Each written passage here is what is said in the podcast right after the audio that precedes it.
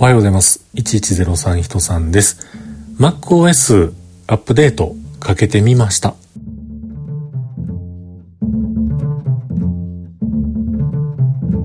ということで今日も話しさせていただいております。1103と書きまして、人さんと言います。よろしくお願いします。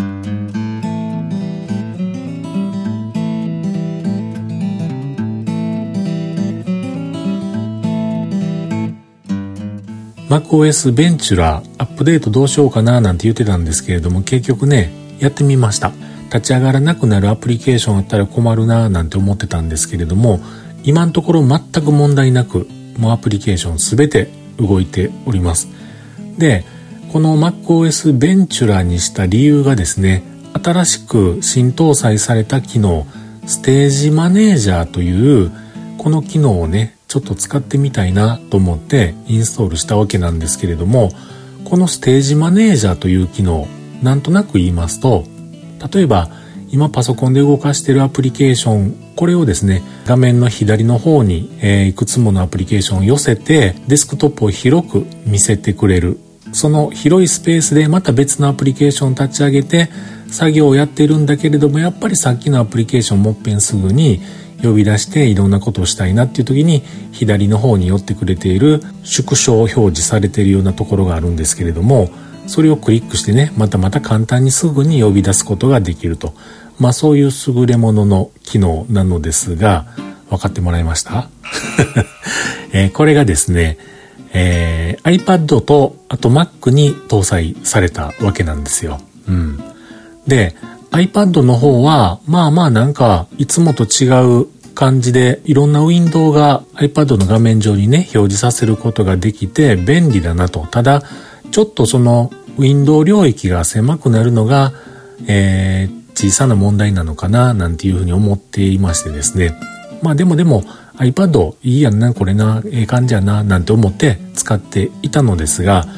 MacOS のこのステージマネージャーはですね、ちょっとちょっと僕には合わないような気がします。うん。まあ、アップルもね、このステージマネージャーに関しては、万人の人向けの機能ではないと言ってるみたいです。こういう使い方もあるんですよ。できたら、会えば使ってみてはいかがですか？的なニュアンスで、えー、搭載されているようなことを聞きました。で、僕は、えー、それからするとですね、ちょっと合わなかったたのかなと。まあ、今後のアップデートで、まあ僕もね、非常にこれ便利に使わせてもらえるような機能になったらいいななんて期待はしているんですけれども、例えばですよ、例えば画像編集ソフトで海の綺麗なね、海の写真を開いているとしましょう。でそこに映し出されているその写真にですね、えー、僕が手書きで書いた別のアプリケーションで手書きで書いたカモメのイラストがあるとしましょう。そのイラストはあるフォルダーに格納されているというふうに思ってくださいね。で、ステージマネージャーをオンにした状態で、フォトショップの画像を、フォトショップのアプリケーションで海の写真を開きます。ここまで全然なんてことないんですよ。さて、ここに、この写真の上に僕が書いた手書きのカモメの写真をですね、あるフォルダーから引っ張り出してきてドラッグドロップで海辺の写真の上に乗っけようとすると、これがなかなかしにくい。今、フォトショップが映ってるとしましょう。そして、フォルダを開きましょう。もうこの時点でね、フォトショップがステージマネージャーによってビューンと縮小されるんですよ。で、ドアップで開いたフォルダーの中身こんだけのフォルダーがたくさん入ってますよっていうフォルダーの開いた状態のウィンドウになります。そこから僕が手書きで描いたカモメのイラストをつまんでドラッグドロップでまたまたフォトショップの方に持っていってドロップすると。何が鬱陶しいのかというと、フォトショップの画面はそのまま開いておいてほしいのに、一回縮小されてしまうんですね。で、大写しで別に見せてくれんでもいいのに、フォルダ、今フォルダ開いてるフォルダ、こんだけのファイル入ってますよっていうのが、ドーンって出てくるんですよ。いやいや、そんな、あの、二つ並べといてくれたらいいやんって感じなんですけども、いちいちこれ、あれ、これ、あれって感じで、大写しで見せてくれるというね、そういう風な表示形式になってしまうので、非常に、うーん、言葉おかしいですけれども、画面がうるさくなります。動きがうるさくなりますので、えー、僕はオフにしてね、使っています。うん。なんかさっきも言いましたけども、アップデート次第では、今後のね、アップデート次第では非常に使いやすくなっていくんじゃないかなって期待はしてるんですけれどもね。はい。ということで、MacOS ベンチュラにした一番の目的がね、それやったので、うーん、ちょっと残念やなと。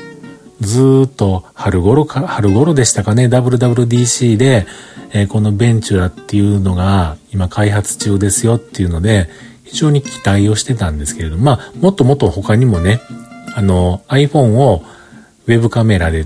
使えますよっていうような機能とか、ももっともっといろんな機能はたくさん搭載されているんですけれども、まあ、そんな中で、えー、一番に期待をしていたものがこんな感じやったんで、あちゃちゃちゃちゃ、残念やな、なんていうような感じで今、なってしもてますが。まあ、にしてもね、iPhone にしても iPad にしても Mac にしても、劇的な変化って、なんかこう、ちょっと少ないじゃないですか。ちょっとカメラの性能良くなりましたよとかね。なんかそういうのは毎年ありますけれども、びっくりするぐらいの変化って、まあ、えー、数年前の M1 が出た時はもうこれは驚きましたけれども、やっぱりそっからまたね、なんて言うんでしょうね、いつものパターン、いつものパターンになってきてますが、でもまあ、その昔のね、僕がクワドラ800を使っていた時の時代に比べればですよ、もう随分時代は変わりました。非常に環境良うなりましたね。はい。えー、こっから先、どんな風にして、えー、もっともっと環境、テクノロジーはどんな風に驚きの発展を見せていってくれるんでしょうか。非常に楽しみですが今回はちょっと一歩進んで一歩下がる。そんな感じにしか思えませんでした。